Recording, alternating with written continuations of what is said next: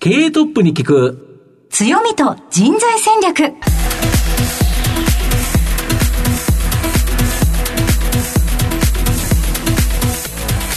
毎度相場の福の神こと藤本信之です。アシスタントの飯村美希です。経営トップに聞く強みと人材戦略。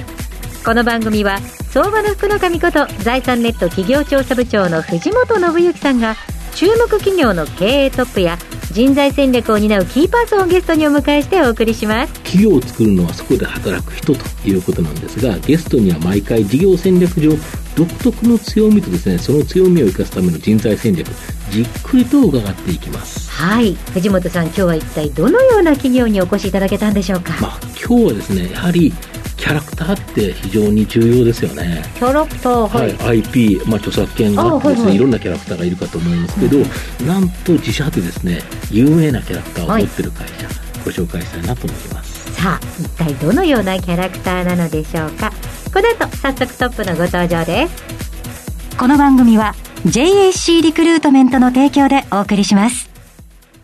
経営トップに聞く強みと人材戦略。経営トップに聞く強みと人材戦略。本日のゲストをご紹介します。東証スタンダード上場。証券コード 3686DLE 代表取締役社長小浜直人さんにお越しいただいています。小浜さんよろしくお願いします。えー、よろしくお願いいたします。よろしくお願いします。では早速なんですが、DLE の事業内容のご紹介をお願いいたします。えー、DLE は、えー、ともとはあのアニメのビを使ったビジネスで、はい、えー、成長してきた会社なんですけども、うん、えー、皆さんがひょっとしたらあのお面かかってるかなっていうのは例えば鷹の爪であったりとか、はい、まあ、あの太古の日常とかですねパンパカパンツ、うん、会社員とかですね、そういった、まあ、アニメショートアニメを使ったですね、えー、動画サービスを提供している会社でございまして、まあ、そういったものを企業とかもしくは政府の広報なんかにも、うん、えー、言いにくいことを、まあ、さらっと言えたりとか、はい、分かりにくいことをあの分かりやすく伝えることができるということで、えー、重宝がられて、えー、それで伸びてきている会社でございます。ただ今はまあ新しいことをいろいろとあのチャレンジしてますので、またおいおいお話できればと思っております。はい、ありがとうございます。会社員なんてあの映画の予告の前とかに出てくると、やったって思いますよね。会社員の会が、あの、あの会会の会の会なんですよね。はい、面白いんですよね。ありがとうございます。新しい事業等々についても後ほどじっくりと伺わせていただきたいと思いますが、はい、まずはトップは企業にとって大切な人材であり強みでございます。トップの人柄に迫らせていただきたいと思いますので、しばし質問にお付き合いよろしくくお願いいたします。はい、では、小浜さん、生年月日を教えてください。1965年、昭和40年8月19日です。現在おいくつでいらっしゃいますか？はい、えー、56になりました。ご出身はどちらでしょうか？えっ、と、生まれたのは愛知県名古屋市でして、はい、実家の隣の春日井市の方にございます。どのようなお子さんだったでしょうか？あの、自分で言うのも、まあ、口はばったいんですけれども、おそらく多分田舎の振動のような、感じだったかとは思います。はい。はい。あの、生徒会活動をやったり、ボランティア活動をやったり、それからまあスポーツの方でもチームのキャプテンやって、えー、まあそこそこ活躍できてたりしてですね。まあ、あと成績もまあそこそこ良かったっていう部分で、いわゆる田舎のまあ非常にお利口な子だったのかなというふうに思います、はい、ご自身では、そういう文武両道に何でもやってやろうっていう気概があったんでしょうか、なぜそうなったと思われますか？一つは容量が良かった。た算数が好きで、はい。うん、割といろんなことを頭の中で歩きながら考えたりとか難しいことをずっと歩きながら考えたりするようなことがすごい子供の頃から癖っていうか、えー、好きだったっていうこととそれからもう一つは負けん気が非常に強かったのかなとは思います。負けん気、はい、人に負けるのが嫌で、はい、えー、どうやったら勝負できるのかっていうところは常になんか考える癖があったような気がします。はあ、すごいですね。大人びた、あの、小さい子ですね。うん、父の母が、はい、えー、アメリカ生まれでして、えー、いわゆる日系人なんですけども、はい、えー、そういった部分でその祖母が、まあ、アメリカに行ったり来たりしたりしてましたのであの世界っていうか日本以外のそういったところをなんとなく、えー、知るというか感じることができたことも、身近で感じるそうですね。身近で感じることができたのも子どもの時の一つの、なんていうんですかね、あの見たことがないんだけどもなんか、自分の知らない世界があるんだなっていう、まあ、悪なきなんていうか知的好奇心というか、そういったものもえー、子供の頃に多少刺激を受けてたのかなというふうに思います。はい。最初から世界が広いっていうのは大きな経験ですもんね。うん、そうですね。まあ、母の兄もフルブライトで海外に留学してたりとか、比較的身近にそういう、うん、まあ、外を知ってる人っていうのがいたっていうことが、私にとってもなんか憧れみたいなものがあったような気がします。はい。将来はこうなりたいなどという夢はありましたでしょうか？子供の時に、はい、えっと、失明しかけたことがありまして、まあ、その時の体験で、はい、えっと、医者という職業に非常に憧れがありまして、はい、で高校2年生までは、まあ、名古屋なので名古屋大学の医学部に行って将来、うん、まあ、地元でお医者さんになるみたいなことを将来像として、あの考えてはいたりしました。それはお医者さんによくしてもらった経験からですか？そうですね。あのまあ、失明するかもしれないっていうところの中で、うん、これから目が見えなくなったらどうなるんだろうっていう、はい、まあ、まだ10歳ぐらいの頃だったんですけども、不安な中で、ね、子供として、うん、そうですね、体もむちゃくちゃ健康で、元気いっぱいなのに、怪我でですか？そうですね、怪我でですね、はい、それで、えー、もう体が動かせない状況でじっと安静にしなさいっていうことで、うんはい、ただその時にまあお医者さんに、うん、あの非常にまあ心、まあ、支えてもらえた部分が、うん、あのやっぱり憧れというふうな感じになったのかなというふうに思います。はい。その後医学部に進まれるんでしょうか？いや、えっと、高校2年生から3年生になるときにですね、うん、医学部に行ったらもう医者になるしかない、うん、逆になるしかない、まあそうでね、それでもう人生決めていいのかっていうか、うん、あのもう進路変更できるなんて考えなかったので、家の斜め向かいがたまたま名古屋大学の医学部の教授のお宅だったので、そこにまあ行ってお話を伺ったりとか、自分の主治医とか身の回りの人にいろいろ話を聞きまして、今でもそのお医者さんって素晴らしい職業だし素晴らしい方だなと思うんですけども自分が実際に生活する環境としては、はい、自分には向いてないなというふうに感じまして、それで、えー、医学部に行くのは、えー、やめて算数好きだったので理系の方に進みました、その後最初の就職先社会人のスタートはどちらだったんでしょうか？はい。外資系の投資銀行で、まあ、ソロモンブラザーズ今のシティバンクですね、はい、に入りましたこれは何何が理由だったんでしょうか、まあ、その医者になりたかった気持ちっていうのを就職活動の時にえー、考えまして、うん、で当時バブルの絶頂期そうですね。だったもんですから、はい、僕も昭和の終わりです、はい、全くバブル。そうなんです。藤本さんと私もたまたま同い年なので、はい、はい、まあ、理科系の大学で体育会のキャプテンやってて、うん、まあ、成績もまあまあ良かったので、うん、どこに行っても内定がもう出るんですね、あの OB 訪問しただけでも内定が出せ、出るような。すごい世界、はい、はい、そういういい時代だったんですけども、まあ、その時にまあ自分でやっぱり職業の選択したいっていう、うん、自分で選びたいっていう気持ちと、それからその時に、えー、医者になりたかった気持ちっていうのを、まあ、自分なりに考えまして、はい、それでどんな職業があるのかなっていうことで、まあ、最初はコンサルティングを志向してたんですけども。えー、頭でっかちになるよということで言われてですね、はい、じゃあ金融の中でそういう仕事ができたらいいんじゃないかということで、えー、当時まだ日本ではそれほど言葉も浸透してなかったんですが M&A っていう仕事がどうやらあるらしいと、うんうん、でそれを外資系の投資銀行と言われる証券会社が、うん、日本でサービスを開始しているらしいという情報を、えー、就職して活動してた仲間に聞きましてそれで途中で軌道修正して、えー、外資系の証券会社の門を叩いて、まあ、泣いてもらえたので入ったっていう感じです。ビジネスのお医者さんに。そうですね、ビジネス界の外科手術をする仕事かなというふうに自分の中では感じてですね、うん、えー、それの専門プロフェッショナルになりたいということでチャレンジしてみました。確かにまさに M&A って外科手術ですよね。そうですね、うん、やっぱり会社にとっては問題のところを除去手術したりとかですね、うん、再生したりとかですね、逆に足りないものを持ってきたりとか補ったり、機能を補填したりとかですね、うん、えー、そういった外科手術ができる、うん、えー、こと。まあその問診をして、こうやったらいいんじゃないかっていうプランニングをして、それを経営陣と一緒に実行していくっていうところが、まあ、非常にその私の思っていたイメージと近いということで、えー、そこに、えー、のめり込んでいったっていう感じですね、まさに人間が健康になるように企業が健康になる、はい、収益、まあ、成長力が回復するということですよね。そうですね、うん、はい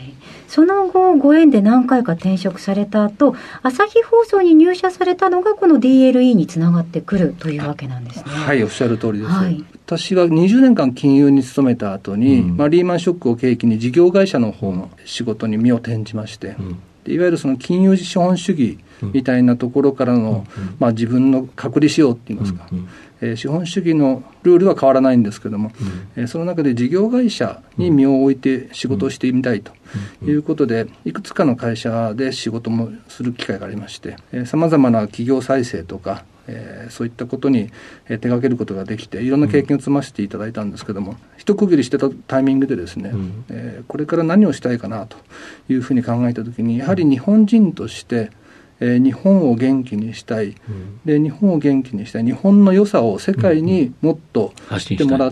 いたい,、それから日本の文化っていうものを、まあ、世界の人に感じてほしい理解してほしいと。いうような思いがあって。それで、まあ、自分で、まあ、地域創生みたいなことができないかなと。いうことでチャレンジしようと思ったんですがやはり東京にいて地域っていうのはそもそも行き来するだけでも大変ですし、うんうん、なかなか難しいなと思った時に、まあ、大阪に本社がある、うん、えー、朝日放送さんから、えー、声をかけていただいて、えーまあ、朝日放送は朝日放送でテレビラジオの業界が一つのターニングポイントに来ていると、でそういったテレビのこと以外の新しい事業をやっていきたいと。いうことで、まあ、声をかけていただいて、で、まあ、テレビの業界にいない人間、染まってない人間がいいんだと。いうことと、それから、まあ、私の方が、えー、朝日放送大阪本社の会社ですので、えー、東京の会社とは違う、いわゆるそのローカルの U である朝日放送という立場で、えー、日本の、まあ、大阪に限らず、うん、ローカルを活性化するようなことを、うん、えー、朝日放送でやらせてもらえるんだったら、えー、ぜひやりたいという話をしたところもうぜひ思いっきりやってくれということで、まあ、ご縁をいただいて朝日放送に入り、えー、事業開発の責任者を3年間やらせてもらいました。その新規事業として不正会計でピンチになっていた DLA に出資したっていうところが社長になられるごきっかけになるんですね。そうですね。DLE の創業者の、まあ、飼育さんっていう方とですね、えー、ある人を介してお会いした時に DLE っていうのは面白いことをいろいろチャレンジしてきた会社で独立して上場まで来た会社になったんですが、まあ、ちょっとおやんちゃが過ぎてですね、えー、非常に厳しい時期にあったと、ただしながら新しいものを生み出す力とか、えユニークな人材がそういったある一つのチームであったと。い。うところで、で朝日放送も同じくすごく魅力的な人がいて、面白いコンテンツをいっぱい作ってる会社であるんですが、いわゆるテレビとかラジオのフォーマットからですねその呪縛から抜け出せないという部分でいくと、まあ、DLE っていう、自由勝手にいろんなことができる、チャレンジできる、そのチームをグループに招き入れることによって、お互いにとってプラスになるんではないかなということで、まあ、不正会計でピンチにはなっていたものの、あの中身が悪くなってるわけではないと、コンテンツが悪いわけではないと。はい、コンテンツが悪いわけではないということで、それで、あの、まあ、再放送が DLE が行う増資を引き受けて、グループ入りという形になりました。はい。ありがとうございます。両者新しい風をと言った流れだったわけですね。そうですね。はい。さあ、オバマさんの人となり皆さんにはどのように伝わりましたでしょうか？この後は組織の強みと人材戦略に迫ります。経営トップに聞く強みと人材戦略。今日のゲストは、東証スタンダード上場、証券コード3686 DLE 代表取締役社長、小浜直人さんです。さて、ここからは会社についてお伺いしていきます。ズバリ、この番組は強みと人材戦略というタイトルなんですが、まあ、先ほどですね、まあ、朝日放送が DLE のですね、第三者割当増資で、まあ、過半の株式を持ったということで、今、経営再建されている途中という形なんですけど、今、手応えはどんな感じですか？えっと、私が就任した当時、うん、正直、不正会計の事件があってですね、うん、会社の活力がちょっと低下しておりましたし、まあ、人材の離散ということも、それなりにはやっぱり影響がございました。ね、はい。ただ、まあ、あの、朝日放送がはあのバックにつくということで信用を回復し、新しいことにチャレンジをしなきゃいけないんですが、その方向性がなかなか定まらない中で、くすぶっていたところに、まあ、私が、えー、着任した形になりまして、まず1年過ぎてるんですけども、1年目では、えっと、単体では売上で34%、はい、連結では52%売上を伸ばすことができまして、うん。うん、えー、まだ前期は赤字が残ってはいるんですけども、うん、えー、赤字も半減以下にはなりまして、うん、今期はいよいよ黒字が目指せるかなというところまで、えー、来ております。で自社制作の秘密結社、鷹の爪などですね、御社には自社で持っている著作権ビジネス、IP ビジネスあって、まあ、これをですね、まあ、生かしたセールスプロモーション事業、やっぱここは安定収益になっているということですか？そうですね、あのここはやはりあの私どもの、まあ、屋台骨になっております、うん。うん、で DLE という社名、このドリームリンクエンターテインメント、夢をつなぐエンターテインメント企業、この社名にですね、やっぱ込められた思いと、これをですね、実際どういうふうにですね、今後実現化していくんでしょうか？私の方はですね、うん、あのこういったこのコンテンツのビジネスっていうのは今まで自分自身では経験がないビジネスで、えー、そういう意味ではいろんなことを考えたんですけども、うん、やはり、えー、この業界にいる人間っていうのは、うん、みんなそれぞれ自分なりの思いとかですね、はい、こういうものを世の中に出したいとかですね、うん、はい、そういう気持ちが非常に強いんですね。すね。うん、はい、なので、そういった人たちの能力を最大限に生かせるような組織というと、すごく形をイメージしてしまうんですが、そういう、なんていうんですかね、チームというか、そういった場を作りたいなと思ってまして、その、まあ、チームと場が、えっと、DLE という、なるほど。えー、会社になるのかなというふうに思っております、なるほど。で、今後あれですよね、いろんなものに、分野に、まあ、進出していくっていうか、はいですよね。で、例えば3月にビジネスメタバース事業を行う子会社、これを設立されてるんですけど、はい、ビジネスメタバース事業ってどんな事業になるんですか？なんかメタバースっていうのは最近株式市場でよく聞く言葉だと思いますし、はい、あの、社名を変えた、メタに変えたっていうのもあるんですが。はい。まあ、ぶっちゃけ、その、うん、すぐにもうメタバースこれですっていうものを出すということではないとは思っています。うん、えっと、今あの、まあ、DLE でもそうなんですけども、うん、いわゆるリモートワーク、うんそれからまあ出社して働く形、うん、その、えー、ハイブリッドでですね、やっぱり皆さん仕事をされてる企業さんが増えてると思うんですけども、ね。はい、えー、実際に私も経営していてですね、うん、えー、その弊害って言いますか、うん、例えば社員が何やってるかよく見えないとか、空気感が感じられないとか、それから先輩後輩、もしくは同僚の間でのコミュニケーションが足りないとかですね、えー、そういったところがやはり課題だなというふうに思ってまして、でいろんな、まあ、あのクラウドオフィスとかですね、うん、そういった形のものは出てきてはいるんですけども、はい、新しい仕組みの部分っていうのは、うん、往々に賢い IT 企業っていうか、うん、賢いエンジニアが作ってるものが非常に多いんですね。で我々実はグループ会社にゲーム会社といって、いわゆるそのエンタメとテクノロジーを、まあ、融合させる事業だと思うんですがゲームっていうのは、えそういった会社もグループにあったりしてですね、えー、我々はそのエンジニアと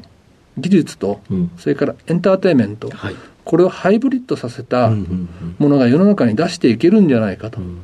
そうした時に我々が本当に使いたい、うん、なんとなくその仕組みだけじゃなくて、そこに使うことの喜びとか楽しさがあるような、それによってコミュニケーションが生まれたりとか、うん、新しいアイデアが生まれたりとか、うん、いうことができるようなアプリといいますか、うん、そういったものを我々作れるんじゃないかと。でその先には、例えばそこでもう実際に仕事が、まあ、外部の方とやり取りができたりとか、はい、まあ、アルバイトでですね、まあ、DLE で働いてくれたりとか、うん、どっかの企業とコラボレーションした企画ができたりとか、うん、えー、その、まあ、バーチャルな世界でですね、うん、新しいものが生み出していける、そういう世界観というものを作っていけるんじゃないかなと。いうことで、まあ、将来的にはそのビジネスメタバースのようなコンセプトにつなげていけるような、えものを開発しようと。いうことで会社を立ち上げて、うん、えー、これはあの我々だけでは多分やりきれない部分もあるかと思いますので、うん、まあ、外部資本の調達とかですね、うん、ビジネスパートナーとのアレンジメントみたいなこともしやすいようにも最初から独立した法人で、はい、立ち上げてるというところです。なるほど。ちなみにそれを作っていくっていうのはやはり御社の重要な人材だと思うんですけど、はい、今 DLE には何人あのグループを含めておられるんですか？えっと、今、グループも入れるとですね、100人強ぐらいだと思います。うんあのグループっていうのはその親会社の上でですね、うんうん、はい、朝日放送入れると、これ、桁が変わりますので、ね、はい、はい。うん、なるほど。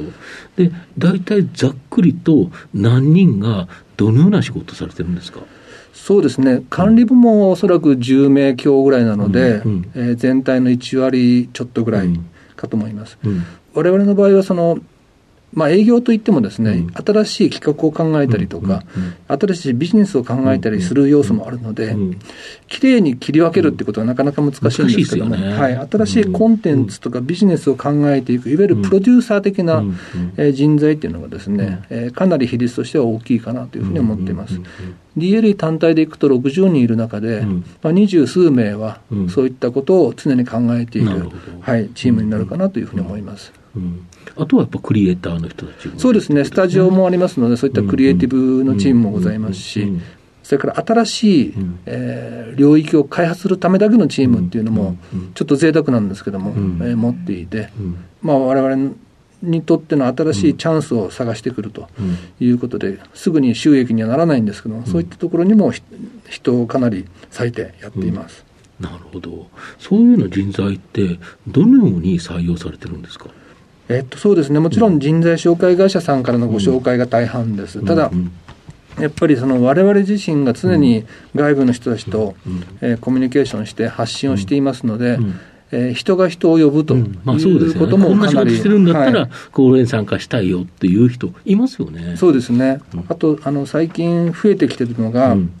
えっと、大企業さんが副業を認めてるケースっていうのが増えてきてまして、で、えー、副業の相手先として、うん。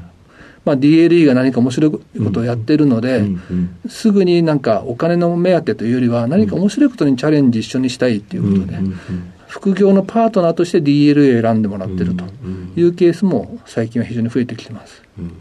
まあ、御社の場合、幅広い分野があって、それをうまくエンターテインメント、まあ、これで分かりやすくとか、楽しくっていうのがいいですよね。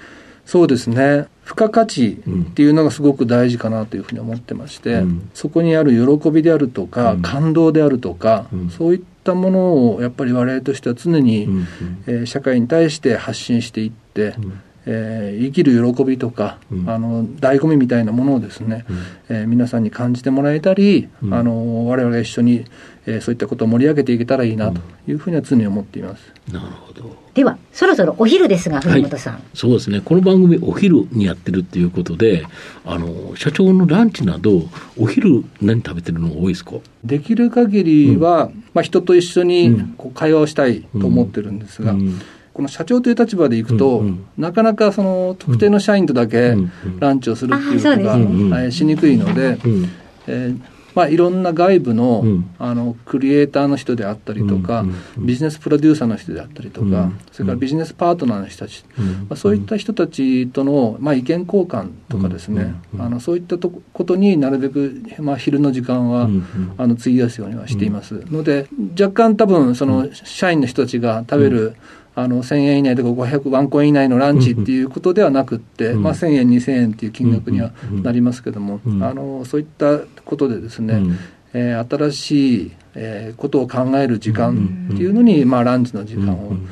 あの夜もいいんですけども、まあ、コロナっていうこともありますし、うん、あのまあ、お酒の時間が限られて、ぐっと凝縮されていいですよね。コンパクトな時間でですね、ぎゅっと要点、あの絞って話ができますので、そういう時間の使い方を、あのするようには心がけています。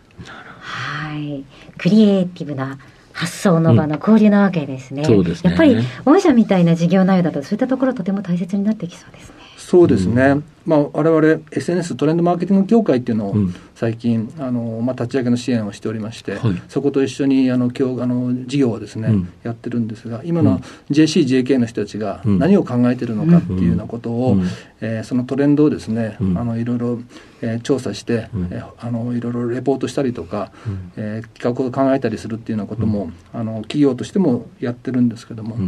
えー、やはり常に時代が変わってますので、うん、アンテナの感度を高くしてですね、うん、これからの未来予想って言いますか、うん、10年先のことをやっても、我々ビジネスになりませんので、うん、えー、10年先を展望しながら、今何をやっていくべきなのかっていうことを常にまあ考えられる、そのための情報収集というのは欠かせないかなというふうに思っております。なるほどちなみに最後の質問になるんですけど、社長の愛読書などですね、この番組のリスナーに一冊何か書籍ご案内していただけないでしょうか？ちょうどですね、はい、DLE が今、えー、IP を作り出す、生み出す、うん、コンテンツを生み出す、そういったところ、プラスその出口、うん。はい、ですね、うん、あのまあ、もともと朝日放送でいけばテレビとかラジオ、うん、えー、それからあの、まあ、最近ですとネット系での、まあ、配信であったりとか、うん、YouTube であったりとか、うん、TikTok、そういったものありますけども、あの話題になってるのは今やっぱり Web3、はい、もしくは Web3.0 と言われる世界、ね。はい、えこの世界がですね、やっぱり DLE グループにとっては一つの新しいチャンスかなというふうに思っておりまして、まあ、これあの友人の本なので、あれなんですけども、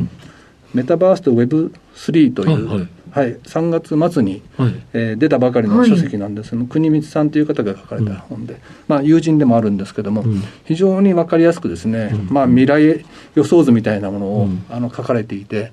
あの我々経営陣も今こういったものを読んだり、まあ、こういった人たちと一緒に話をしたりしながら、うん、えこれからの世の中を展望しつつ新しいビジネスを模索してるんですが、うん、えぜひこれはあのいろんな人に読んでいただいて、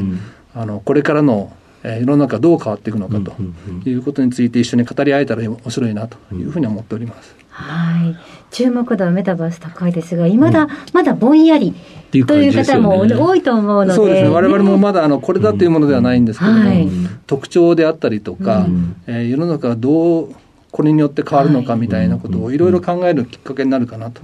いうふうに思いますので、はい、すごく参考になる本じゃないかなというふうに思います。はい。ぜひリスナーの皆さんにも手に取っていただきたいなと思います。メタバースと Web3 というタイトルです。はい、改めまして本日お越しいただきましたゲストは、東証スタンダード上場 DLE 代表取締役社長、小浜直人さんでした。小浜さんありがとうございました。どうもありがとうございました。ありがとうございました。経営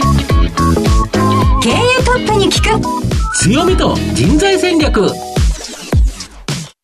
東証プライム上場 JAC リクルートメントは世界11カ国に展開するグローバルな人材紹介会社です。スペシャリストや管理職の人材紹介を通じて長年にわたり多くの企業の成長に貢献した実績を持ちます。当社では役員、CFO、CIO、本部長、社外取締役などの経営幹部層の人材紹介に特化した専門部署、JAC エグゼクティブを構え、企業の経営課題解決を支援しています。経験豊富なコンサルタントが経営課題をヒアリングし、課題解決に導く人材をご紹介いたします。企業の経営改革を担う人材など、経営幹部の採用なら、東証プライム上場、証券コード 2124JAC リクルートメントにお任せください。お送りしてきました。経営トップに聞く強みと人材戦略。そろそろお別れのお時間です。今日のゲストは DLE 代表取締役社長小浜直人さんでした。さあ鷹の爪そして会社員などなど新しいものにもどんどんチャレンジしていらっしゃる、ね、DLE さんでしたが副業の受け皿になんてお話ちょろっとされてたじゃないですか、うんうんうん